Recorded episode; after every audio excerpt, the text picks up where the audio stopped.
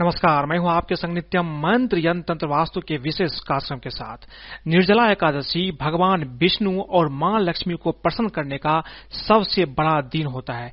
इस दिन माता लक्ष्मी और भगवान विष्णु को प्रसन्न करने के लिए आपको कुछ चीज़ अवश्य ही करनी चाहिए और कुछ चीज़ों का ध्यान भी रखना चाहिए, क्योंकि एक गलती करने से पूजा का पूर्ण फल आपको प्राप्त नहीं होता है। तो बने रहिए हमारे साथ, हम आपको बताएँगे, सर्वश्रेष्ठ निर्जला एकादशी पर अवश्य करें ये चीज़ ताकि भगवान विष्णु की कृपा आपके ऊपर बन सके। लेकिन इसके पहले अगर आप हमारे चैनल को सब्सक्राइब नहीं किए हैं तो कृपया इसे सब्सक्राइब कर ले तथा बेल बटन को भी दबाएँ ताकि नई वीडियो का नोटिफिकेशन आपको तुरंत मिल जाए। शास्त्रों में बताया गया है, निर्जला एकादशी के व्रत का पुण्य अन्य सभी एकादशी के पुण्य से अधिक होता है। इस व्रत को बहुत मुश्किल माना जाता है क्योंकि गर्मी के दिनों में इस व्रत में अन्न और जल नहीं ग्रहण किया जाता है। इसलिए निर्जला एकादशी के दिन किए गए उपाय आपको पुण्य की प्राप्ति करवाते हैं। निर्जला एकादशी के कुछ खास चीज़ मैं आपको बता रहा हूँ, जो अवश्य करना है आपको इस एकादशी पर। इस दिन किया गया उपाय का फल बहुत जल्द मिलता है। इन उपाय से भगवान विष्णु के साथ माता लक्ष्मी भी जल्द प्रसन्न हो जाती है और जीवन में सुख समृद्धि धन धान की प्राप्ति होती है। एकादशी के दिन आप पीपल वृक्ष की पूजा करते हैं, पीपल की पूजा करते हैं, लेकिन पीपल पूजा के कुछ नियम होते हैं, कुछ चीज़ों को आपको ध्यान में रखकर ही पीपल की पूजा करना चाहिए। जब भी आप पीपल की पूजा करते हैं तो आप इस चीज़ का ध्यान अवश्य रखें। सबसे पहली चीज़, जो पीपल मंदिर में हो, उसका पूजन करना अच्छा माना जाता है। सुनसान या गंदे जगह पर लगे पीपल वृक्ष के पूजा से आपको बचना चाहिए। एकादशी के दिन पीपल पूजा करने के बाद पीपल का स्पर्श न करें। पीपल पर जल सुबह में चढ़ाना ज़्यादा अच्छा माना जाता है। इसलिए अगर आप जल चढ़ाना चाहते हैं पीपल वृक्ष पर तो आप सुबह के समय में चढ़ाएँ, यही आपके लिए अच्छा होगा। पीपल के पास दीपक जलाते समय दीपक की बाती पूर्व दिशा की ओर रखे, या नहीं तो फिर सीधा रखे। शाम के समय पीपल के पास दीपक प्रदोष काल में जलाना अच्छा होता है। यानी सूर्यास्त के 45 मिनट पहले या 45 मिनट बाद तक आप दीपक जला सकते हैं। आमतौर पर पीपल के पास रात के समय में आप दीपक न जलाएँ, न ही पीपल की पूजा करें। रात में पीपल पर दरिद्रता का बास माना जाता है। रात में पीपल की पूजा करने पर घर में दरिद्रता और गरीबी आती है। तो जब भी आप पीपल की पूजा करें, इन बातों का ध्यान हमेशा रखें।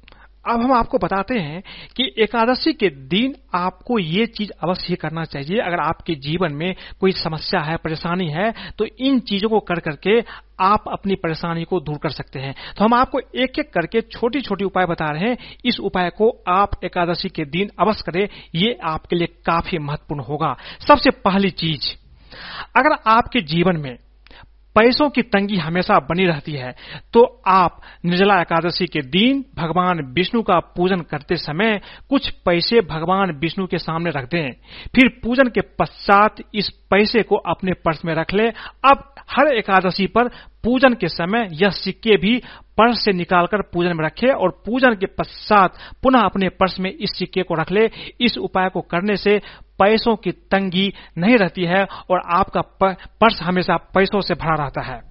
अगर कर्ज आपका पीछा नहीं छोड़ रहा है तो एकादशी की सुबह जल्दी उठकर स्नान करें और एक लोटा में शुद्ध जल भर लें और उसमें थोड़ा शक्कर मिला दें। इस जल को पीपल के पेड़ पर चढ़ाएँ और जल चढ़ाते समय भगवान विष्णु का जो खास मंत्र है, ओम नमो भगवते वासुदेवाय का जब भी करते रहें।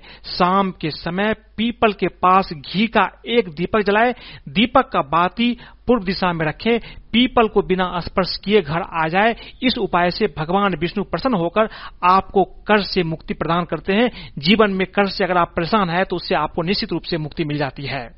अगर घर में सुख शांति नहीं रहती है, घर में हमेशा कोई न कोई बीमार रहता है, घर में आलस का वास हो गया है तो एकादशी के शाम को घी का एक दीपक जलाएँ और दीपक में एक चुटकी कुमकुम भी डाल दे। दीपक के बाती के लिए रुई के स्थान पर कलाबा या मौली या लाल धागे का प्रयोग करें। अपने घर के उत्तर पूर्व कोने या अपने घर के मंदिर के उत्तर पूर्व कोने में इस दिए को किसी प्लेट या लाल कपड़े पर रख दें। इसके बाद भगवान विष्णु और माँ लक्ष्मी का ध्यान करें और इस मंत्र का जाप करें। मंत्र है, ओम ह्रीम श्रीम लक्ष्मी वासुदेवाय नमः। मंत्र जाप के बाद भगवान विष्णु और माँ लक्ष्मी से अपने घर में सुख, शांति और धन के लिए प्रार्थना करें। इस उपाय से माँ लक्ष्मी प्रसन्न होकर धन संबंधी सारी समस्याएँ दूर कर देती है।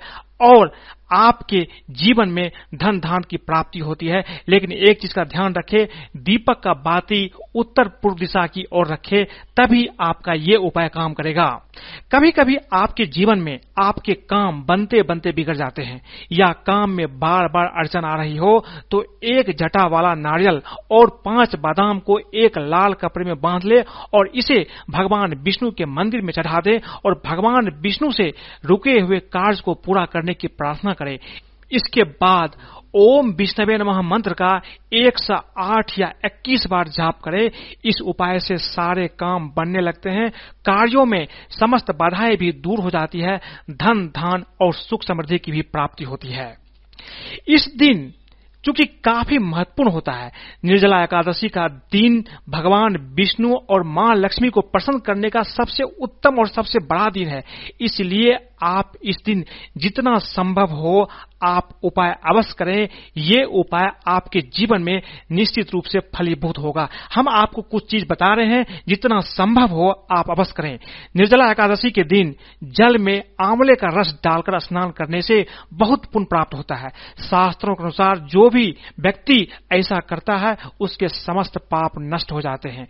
निर्जला एकादशी के दिन मंदिरों में पानी से भरे जल पात्र मटके आदि का दान भी अवश्य करना चाहिए। अपने घर की छतों पर पक्षियों के लिए जल पात्र रखने चाहिए ताकि पक्षी आकर उसमें पानी पी सके।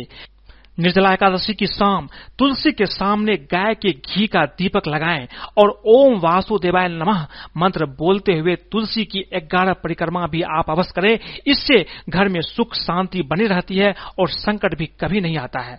निर्जला एकादशी पर भगवान विष्णु को पीले फूल भी आपको अवश्य ही अर्पित करना चाहिए।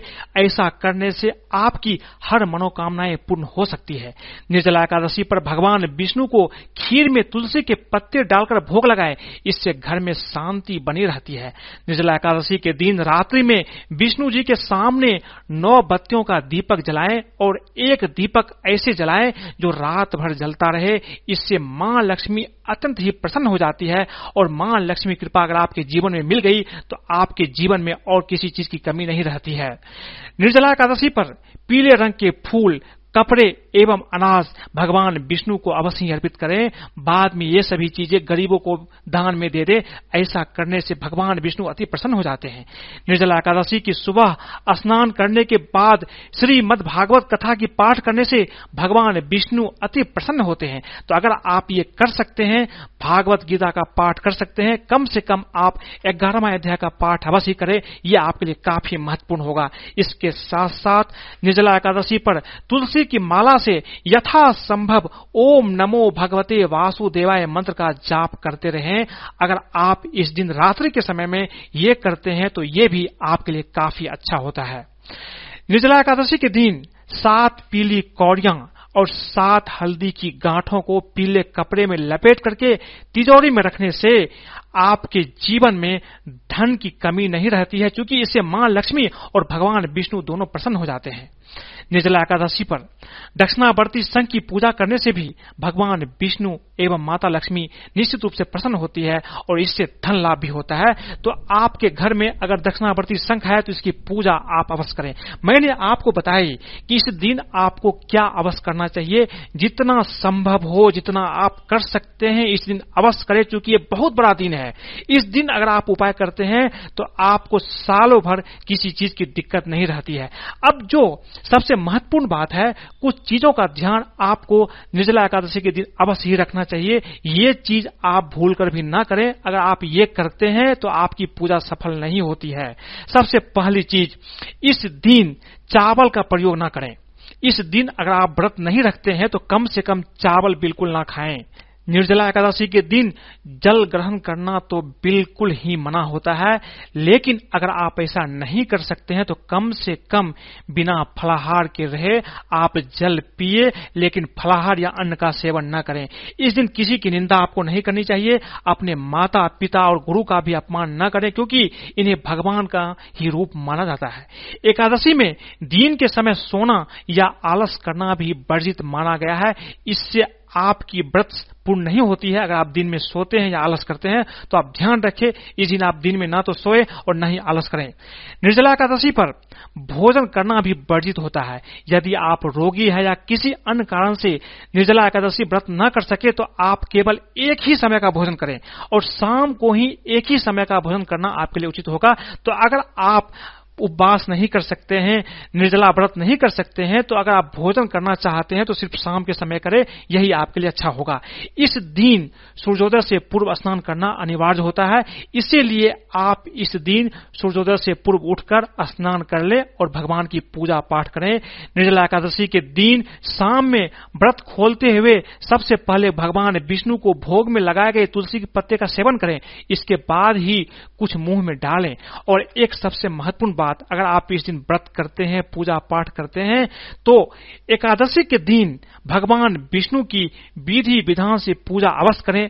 चाहे आप व्रत रखते हो या न रखते हो, लेकिन भगवान विष्णु की पूजा आपको अवश्य ही करना चाहिए। और हो सके तो पूरे दिन मन ही मन ओम नमो भगवते वासुदेवाय मंत्र का मन ही मन जाप करते रहें। भगवान विष्णु के शरण में जाइए। भगवान विष्णु आपके सारे कष्टों को हर लेंगे। तो आज मैंने आपको बताया कि निर्जला एकादशी के दिन आपको क्या अवश्य करना चाहिए और क्या नहीं करना चाहिए। अगर आपको ये वीडियो पसंद आए तो कृपया इसे लाइक करें, सब्सक्राइब करें, फॉलो करें तथा अपने दोस्तों के साथ भी शेयर करें ताकि वो भी इन चीज़ों को समझ करके अगर ये चीज़ करते हैं तो उन्हें भी भगवान विष्णु कृपा अवश्य मिलेगी। आज के लिए बस इतना ही। धन्यवाद।